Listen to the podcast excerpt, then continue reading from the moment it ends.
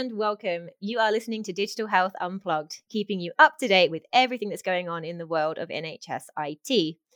We're still coming to you remotely from various places across the UK as we are now well and truly into a lockdown 2.0. But we are never short of things to talk about on this podcast, so we promise to keep you entertained and informed in the meantime. I'm Andrea Downey, Senior Reporter for Digital Health, and today we have some guests joining us from Royal Cornwall Hospitals to talk about their digital testbed programme and also how it's driving innovation in the area and how you can do something similar in your trust. We have with us Ian Nichols, the eHealth Transformation Manager at Royal Cornwall. Hi, morning everyone. And we have Gary Jennings, the Commercial Director of Kernow Health CIC, which supports primary care services across Cornwall. Hey, good to meet you. Thank you so much for joining us today, guys. I know that you've got a very busy schedule at the moment. And we've actually not spoken about test beds on the podcast before. So I'm really looking forward to hearing how that's worked for you in Cornwall and also how others can implement similar innovation programs in their areas. So I know, and I think so will a lot of our listeners, that in a nutshell, digital test beds are a place for the NHS and industry and innovators to sort of come together and test new technologies in a real world type setting before they can be scaled out um, at a larger setting. But I probably am not going to explain it as well as you guys will. So I'm going to start by just asking you to explain what the Digital Testbed program at Royal Cornwall is and how that's helped drive innovation in your area. Yeah, so I mean, in Cornwall, um, in in, our, in the hospital, we've always had quite an open uh, approach to innovation, and we've long had a, an innovation program which allows staff to bring ideas to um, a central team that can then help and support them with it. And that covers all sorts of types of innovations. Um, and one of the major ones that we often get is people coming to us with ideas for IT systems or, uh, or digital um, solutions to problems that they have in their workplace. And we've supported them with that. And along the way, we've worked with uh, people in the industry such as a, a Strikersoft, uh, a company that we work with, to help us develop these things alongside doing things with other programs in in uh, in the in the county. And then more recently, um, I've met Gary, and Gary runs a very interesting um, uh, service in the in the community, and we're, we're, currently working on bringing our two things together, really, and uh, doubling down on what we can deliver. Yeah, thanks, Ian. Um, we are going through that stage of seeing what we can do and bringing it together. But um, where this all started from Kernow Health, uh, the digital and e-health test bed, is with um, probably about 18 months ago, we started to um, go out with what was called the sandbox. Now, in the last six months or so, I've taken over and we've more, made it more formulaic. But generally, there are four elements that we bring together. And that is uh, Health is a community interest company and it's owned by all of the GP practices in Cornwall. So we are uh, there to support them. And the digital and e-health test bed is just one arm. The second part is that we have a population of approximately 500,000 people and this mimics a, if you like, a microcosm of the world because we have um, urban and rural populations, an aging population. We have various socio-economic uh, levels. Um, and so we can actually say that we, have got this microcosm of the, the population in the UK or globally. The third element is that we are partnered with the University of Plymouth, where and also the University of Falmouth, where they've got um, we work with researchers, and they can bring the academic rigor and the qualitative, quantitative uh, research, the um, uh, background research, and then actually do all of the processing and writing papers. And the fourth part is the innovators. We get a lot of inquiries from innovators and um, bringing all those four together means that we can actually, in the digital and e-health test bed, access primary care. And we do a lot of various projects, uh, anything from using uh, satellite connectivity in, in healthcare for communications through to mental health, diabetes, um, anything to stop people or reduce the amount of prescriptions of PPIs, all things like this. And so we were approached by a company from the States who'd got um, an AI product for use in ICU. And obviously, that's secondary care. So, with some of the connections, because primary and secondary care are very closely linked within Cornwall, we've got a very simple structure of one, basically one trust, one CCG, uh, one foundation trust. Uh, sorry, uh, uh, yeah, with the foundation trust.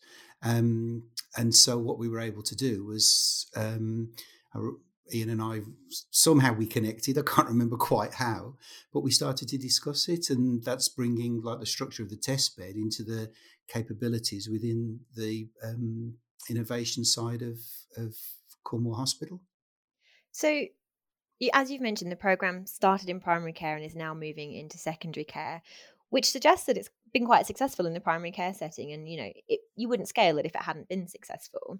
So i, I want to know what was it that you think made it so successful in that setting and and how were you able to sort of scale it up to secondary care in that process?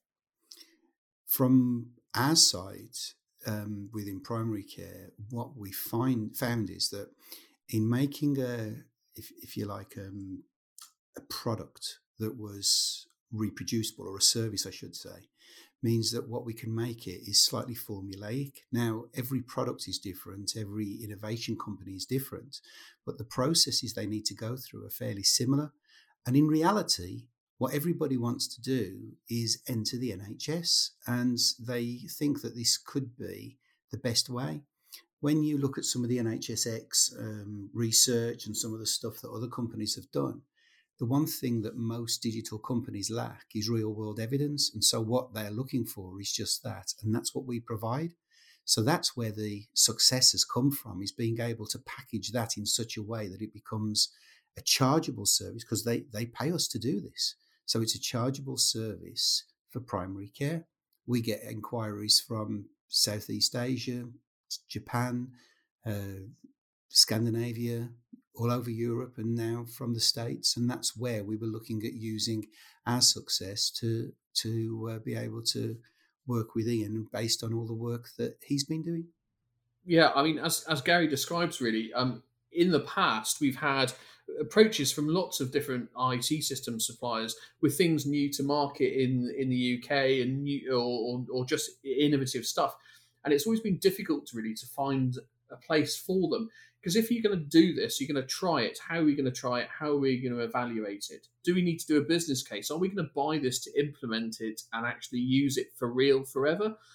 But with this testbed process, as Gary kind of describes it, actually we can take it, we can try it out, we can do it without detriment to our service because, as Gary describes it, it's it's something that is funded by the suppliers, and then we can actually figure out if it works or not and that's hugely advantageous for us but also it's helpful for the for the company because one of the big problems that they have whenever they're coming to uh, sell a service into the NHS the first question any NHS trust set, asks is who's using it and what benefits do they get from it?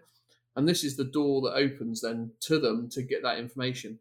And it helps us in Cornwall because we're uh, at the front door doing the most innovative stuff which is uh, where we see ourselves yeah, that's right, Ian. And as Ian and I have discussed many times between us, you know, we're looking for innovations because Cornwall is open to innovation. That's one of our strengths. But we're looking for things that can save us time, save us money, and improve patient outcomes. And so, what we're trying to do right now, particularly with this ICU company, is establish baseline data because without that, we can't actually say whether or not to cut a long story short, whether it works, does it do what they claim? And that is what Ian and I are working on together to make sure that these innovations do what they claim so they can either save us time and or save us money and more importantly concentrate on patient outcomes yeah i mean i think the saving time and the money and the patient outcomes we know are the benefits um, when when testing these uh, new innovations. But i want to touch a little bit on uh, real world evidence which you mentioned a little bit earlier gary. Um, i just want to talk about why that is so important when we're looking at new technologies um, especially when we're implementing them in in healthcare. Um, so yeah well, how does that benefit you when you've got that evidence to suggest that a new digital technology will work for you well, that's then proving the manufacturer's claims. Um, you know, this is not such a complicated um, process as, say, drug trials, But with drug trials, they have to go through the process to make sure that the drugs actually do what they say they're going to do. And that's what we're focused on is we're doing it, but with products. The products aren't as um, invasive as a drug because they're not going inside the body normally, but it still requires the same process to make sure it works. So I'm really sick of bringing this topic up um, because I feel like we've talked it to death this year, but I do have to ask how has the test bed helped Cornwall in the face of COVID? We can run the test bed virtually. I don't need to be in front of a lot of clinicians. When we have the qualitative and quantitative research and evaluation going on, we can do that via video using MS Teams or something similar. Um, and so what that does mean is that COVID has actually, it's not stopped innovation. It's actually, in some respects, been a catalyst for it because we can do more in less time by doing it virtually. We're still doing the same quality of intervention, but it does mean that we're not traveling around and, and running face to face workshops, uh, say, with a team of clinicians. Um, and that's meant that we can accelerate it. I think the other part is, and this is talking with other colleagues throughout uh, Cornwall Foundation Trust and also within um, Royal Cornwall Hospital Trust, is that we're also looking at um, interventions, say for COPD or diabetes or asthma or heart disease. Now, those are a series of comorbidities that um, means that that could have patients that are um, more susceptible to COVID, as an example, or elderly frail patients. And we're working with a platform to support elderly frail patients so that GPs and um, mental health teams can do virtual ward rounds so that you are actually stopping people going into an environment where others are and therefore risks of spreading the disease. So that really does help patients who are ill not have to be compromised to get the care that they need. Yeah, I think I mean the whole COVID situation really has is helped uh, innovation because it's really opened people's um, uh, minds to taking things on, and you you know you will have heard all of that in the news really, and that's that's very much the case in the real world. But actually, the testbed what it supports is actually getting these innovations in, testing them, and trying them out much more quickly and robustly than you would otherwise be able to do. You'd otherwise have a, a supplier trying to, to to sell their their product to trust. What what we're doing is giving the opportunity to try it and then um, be able to provide the evidence that it works um, to other trusts. But that helps us by getting them in, getting it in, and getting it used quickly uh, in our areas. And if it does work and it does do what it says, then our patients get the benefit from that. Mm, yeah, I totally agree with you, Ian. That's spot on. And have you noticed how, though, that some of the innovators are so much more prepared to work with us virtually as well now, whereas previously they might have thought they've got to hop on a plane or get in the car to come down and visit us and hold meetings. And so it's actually been positive from that perspective too. You're absolutely right. I mean, that that has very much changed, isn't it? You would often, you you know, there would feel like there was a need to sit in front and around a ta- of people and around a table with them and uh, have a cup of tea and whatnot. Then, but now, actually, we don't need to do that. You know, we've had meetings, haven't we, with people in Israel and America at the same time, and it was just like you know being in the same room with them. And I, I don't think I'd ever found myself in that situation before COVID. Yeah, we've not been suffering death by PowerPoint either when people are doing presentations because it's been more of a discussion, hasn't it? So we've been able to find out more a lot quicker. Yeah, absolutely. Yeah, it's, it's really changed.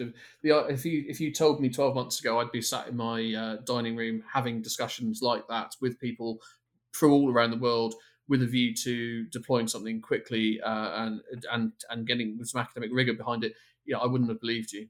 Mm. It's amazing. It really is. It's great. It's it's exciting too. I mean, the other thing that I've noticed, um, it's like we've signed a partnership agreement with ORCHA because they're the people that can qualify and evaluate apps. But that's us sort of saying to them, well, we can bring the academic rigor and actually the real world evidence to all the great work that they do. So that's just one example, I think, of third parties that are looking to say, well, actually, how can we work together? Within this environment during this period so that you know the, the the um, the total is more than the sum of the individuals, and um, that's been a refreshing change too. Really exciting, and you know, people like ORCHA, they're a fair company to deal with, but um, you know that's another strength that we're bringing to it. So when I said previously there's like four legs to this, there's probably about eight legs or ten because of everything else that's going on. We've grown some legs in the last 15 minutes. Yeah, um, but yeah, yeah, I'm, you know, it has been a really interesting year for innovation, um, and it's been it's been fascinating to sort of be reporting on it and watching it because things that have been talked about for you know years have just been rolled out because we've had to do it. So um, yeah, it has been fascinating. But speaking of um, innovation, I wanted to ask you for our listeners who might be thinking about implementing a very similar program in their trusts, what advice would you have for them if they're looking at setting up a test beds program? So I think from the acute hospital point of view, it's the the main thing that I am working on, and I think it's really important, is being able to provide the capacity additionally to whatever other IT programs and whatever other transformation work that's going on to be able to do this.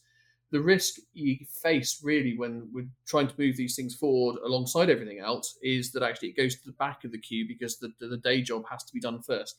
So you really got to create that capacity and create that environment um, within the organisation that we are open to innovation. We are, you know, this is a this is part of what we do.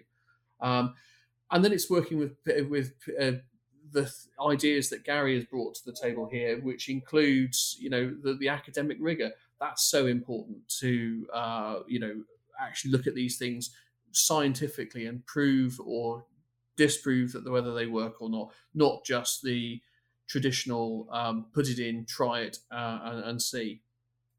I think, yeah, in, in addition to that, Ian, I think the other thing is, you know, when you and I first started talking, and this isn't the the Gary and Ian show, but um, you know, the one thing that I've, I've, noticed that you brought to it is that you've got the technical capabilities to be able to get underneath the systems within uh, the trust and make sure that we can get that baseline data.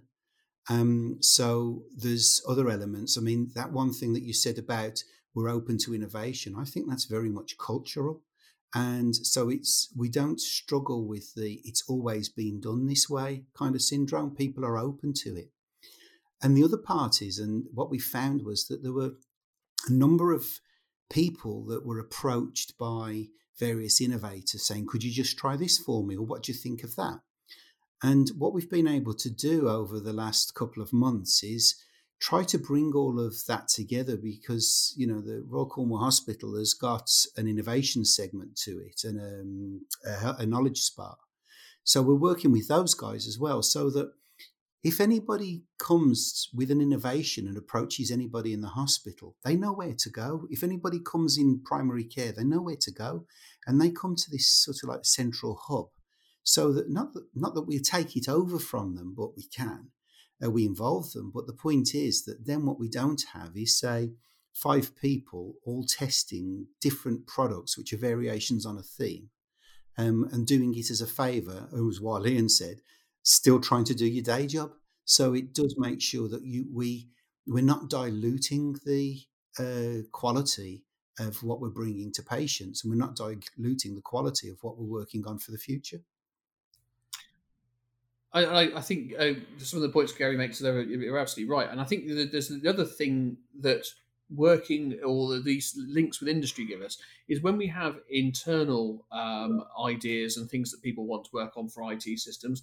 Actually, this gives us a route to talk to industry about that as well, because quite often when you've got these ideas, um, we don't r- really have the facilities to to drive them forward within the trust. So having those links with suppliers coming to us also then opens the doors for us to be able to go to suppliers. So it kind of supports things both ways. It does, you're right. Um, and the other thing is, you know, that Kernow Health, we run various services. So we run the 111 and out of hours service, we run school immunisations, eating disorders clinics, um, and the learning and development and support for all primary care.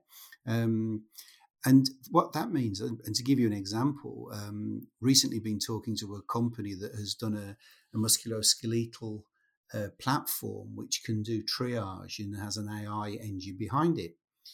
And whilst we can use that in primary care and potentially look at the um, GP's website so that patients that potentially have got back pain, they can click on it and go through the system themselves, which supports the physios, the first contact physios. It also means that we've been able to discuss that with the 111 service, talking to the district nurses and community nurses that are another part of the uh, health uh, care trust. Um, and then also discuss it with some of the people within um, uh, the secondary care so it does mean that if I hear of something, I know who to talk to in all the other parts so that we end up with a joined up approach and not fragmented approach where five people are using, you know, five departments are using 10 different systems. Mm.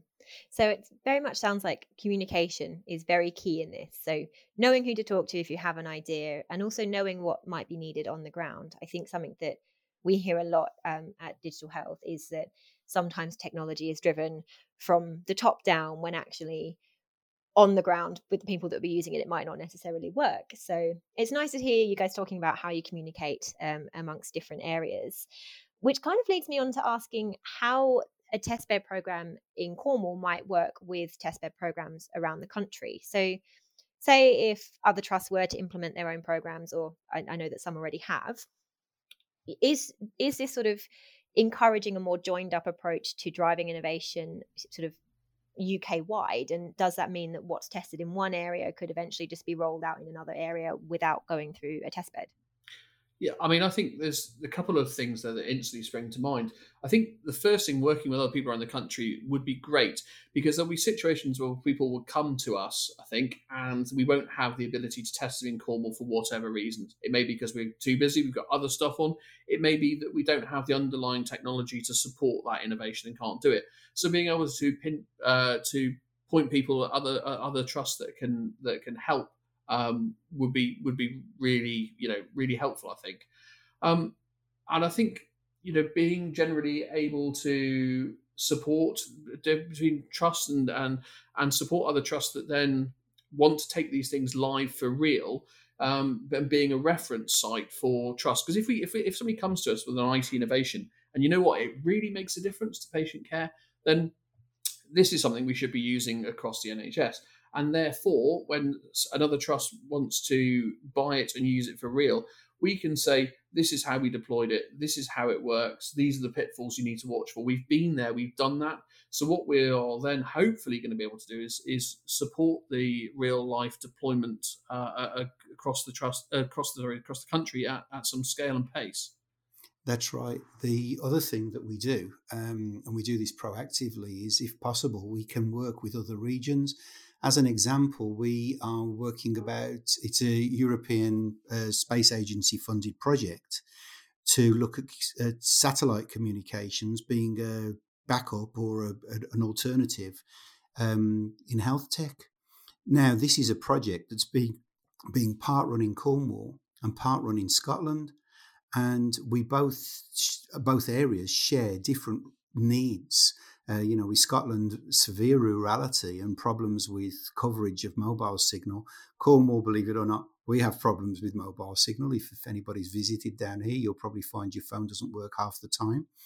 But there are other alternatives, and that can be that we've people, you know, in one of the industries that we're looking at is care homes, because a lot of care homes are in rural situations and they don't have good um, fibre broadband.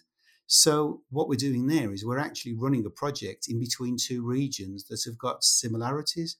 And that shows that we can work uh, in concert with other regions with different sorts of use cases, but with the end goals being the same.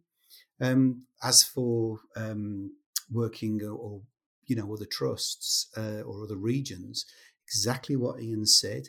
You know, we're answering that question: Does it work? And if we can prove it works here, then that's given the real world evidence to other trusts and other regions throughout the UK and even internationally to say that this is a good product.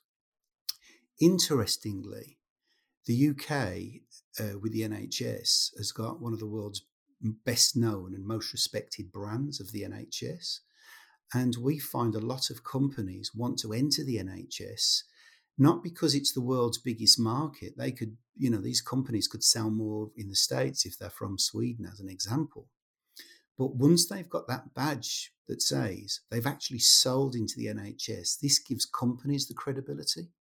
So um, they can sell that around the world. So that's another way to look at it is we're not just looking at the stuff that would work, you know, with other regions throughout the UK. People who are the innovators are actually looking at the UK as being the stepping stone to the rest of the world.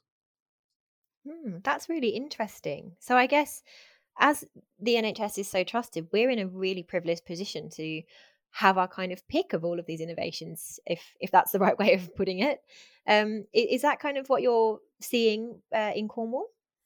Depends which way you look at it. I will tell you that of all the applications that I get through our website, for people that want to run their innovation through the test bed, um, we probably reject just over 50% of them because they've that's too new in their ideas, they've got nothing to show, or they've done variations on a theme, or it can be a retrograde spe- step. So you know, it's we we can have the pick in that respect, but it doesn't mean to say that we just go for anybody. We actually have a process for sieving the innovators to make sure that these are the ones we want to work with. So it's a difference to having the pick of them. It's making sure that they work in uh, the NHS for us. Yeah, kind of like you can get the best of the bunch, really. Yeah, yeah, yeah. Um, but don't mean to is... say that everybody comes to us. It's just you know one of those things where the we we, we know what we we stand for and we know what we're looking for as well. Yeah, yeah, and I guess in terms of driving innovation, that's that's what we want. Um, and also, it sounds like what we want people to take away from this podcast is that test beds are a way to go, um, and they do sort of help you drive innovation and and find new technologies that will work for patients and clinicians. Um, it wouldn't be fair of me though to let you leave the podcast without having the opportunity to talk about some of your favorite projects that you've run through the test bed or any um, anything you want to brag about. So uh, yeah, what are some of the successes that you've had since the program's been running? Mm, that's an interesting one. Um, from my side, uh, one of my one of the my real favourites. I mean, the first thing I'll say though, uh, you said about running a test bed. Bear in mind that just the primary care test bed has taken time and energy to get right, to get this mix right. So we're talking about 18 months at least before we could create it into the product it is now. Um, and the second dynamic was we actually charge companies to go through the test bed, and that is so that they are invested in it. And if they're going to make financial gain from it on the back end, why shouldn't we? You know, why should they do it for free from the NHS when we're all paying into it via our taxes? One of the ones that I'm really proud of is a company that um, has developed. It's owned by a GP, uh, and it's developed a system for um, video consultation for mental health patients, um, potentially low-level mental health patients through CBT but what they're doing is they're offering patients access uh, within uh, to a therapist, a UK trained therapist, within 48 hours of their first contact. And that is absolutely blown away some of the services that sometimes were taking a number of weeks before a patient could actually speak to a therapist. And if you need a therapist, you need one there and then, not over a period of time. And they do the consultation, the treatment sessions. Um, they are permanently monitoring the patients for each session with um, the PHQ9s and the GAD7 scores. Um, they do discharge letters back to the um, uh, GPs. And we've actually, through the test bed in primary care, I've been able to go out to every single practice in Cornwall because that's our ownership, and that means at a click of a button I can access them. Um, but that means that we've been able to, through the test bed, provide that coverage.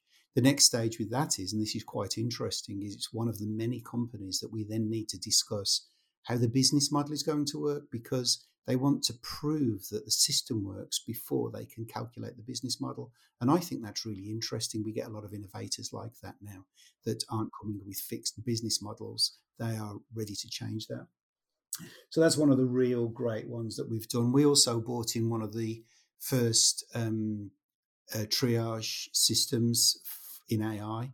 Um, that was uh, a company now that is known throughout the UK, but the first comp- the first uh, practice to use it was actually in Cornwall, um, same as a, a virtual uh, GP for out of hours.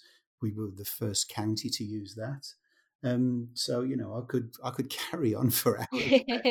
All these companies. I've probably got about thirty companies right now that I've got on my list that we're starting to work with. Oh, that's amazing. It's it's a, yeah, and it's what Gary's done in the in primary care and, and the, with the test bed is, is phenomenal, and it's a bit newer to us and working with us in secondary care, but you know, what it's offering us is a, a way of, of dealing with these innovations in a, in a positive way that we've not had before. So I'm much more comfortable now about taking these uh, new systems in and having a process to do it, knowing that I've got the support there in the background, particularly with the academic side of stuff. Because in the past we've been approached and uh, I, I, remember a, another Israeli company that had an AI solution for viewing um, or for reviewing certain certain types of um, diagnostic images, and we just look we, we were we were approached and we looked at them. We just didn't know which way to turn. It kind of seemed like a good idea, but did it work and did it not? And in the end, we passed on it because we didn't know.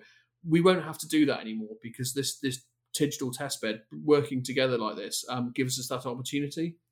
And the other thing that it gives us, and I kind of alluded to this earlier, but is when in, internal um, suge- uh, ideas are there for new digital digital systems, and we've had one recently where uh, one of our clinicians has the most phenomenal idea for something, and he approached the innovation people in the trust who gave some advice and some support, and I found out about it later.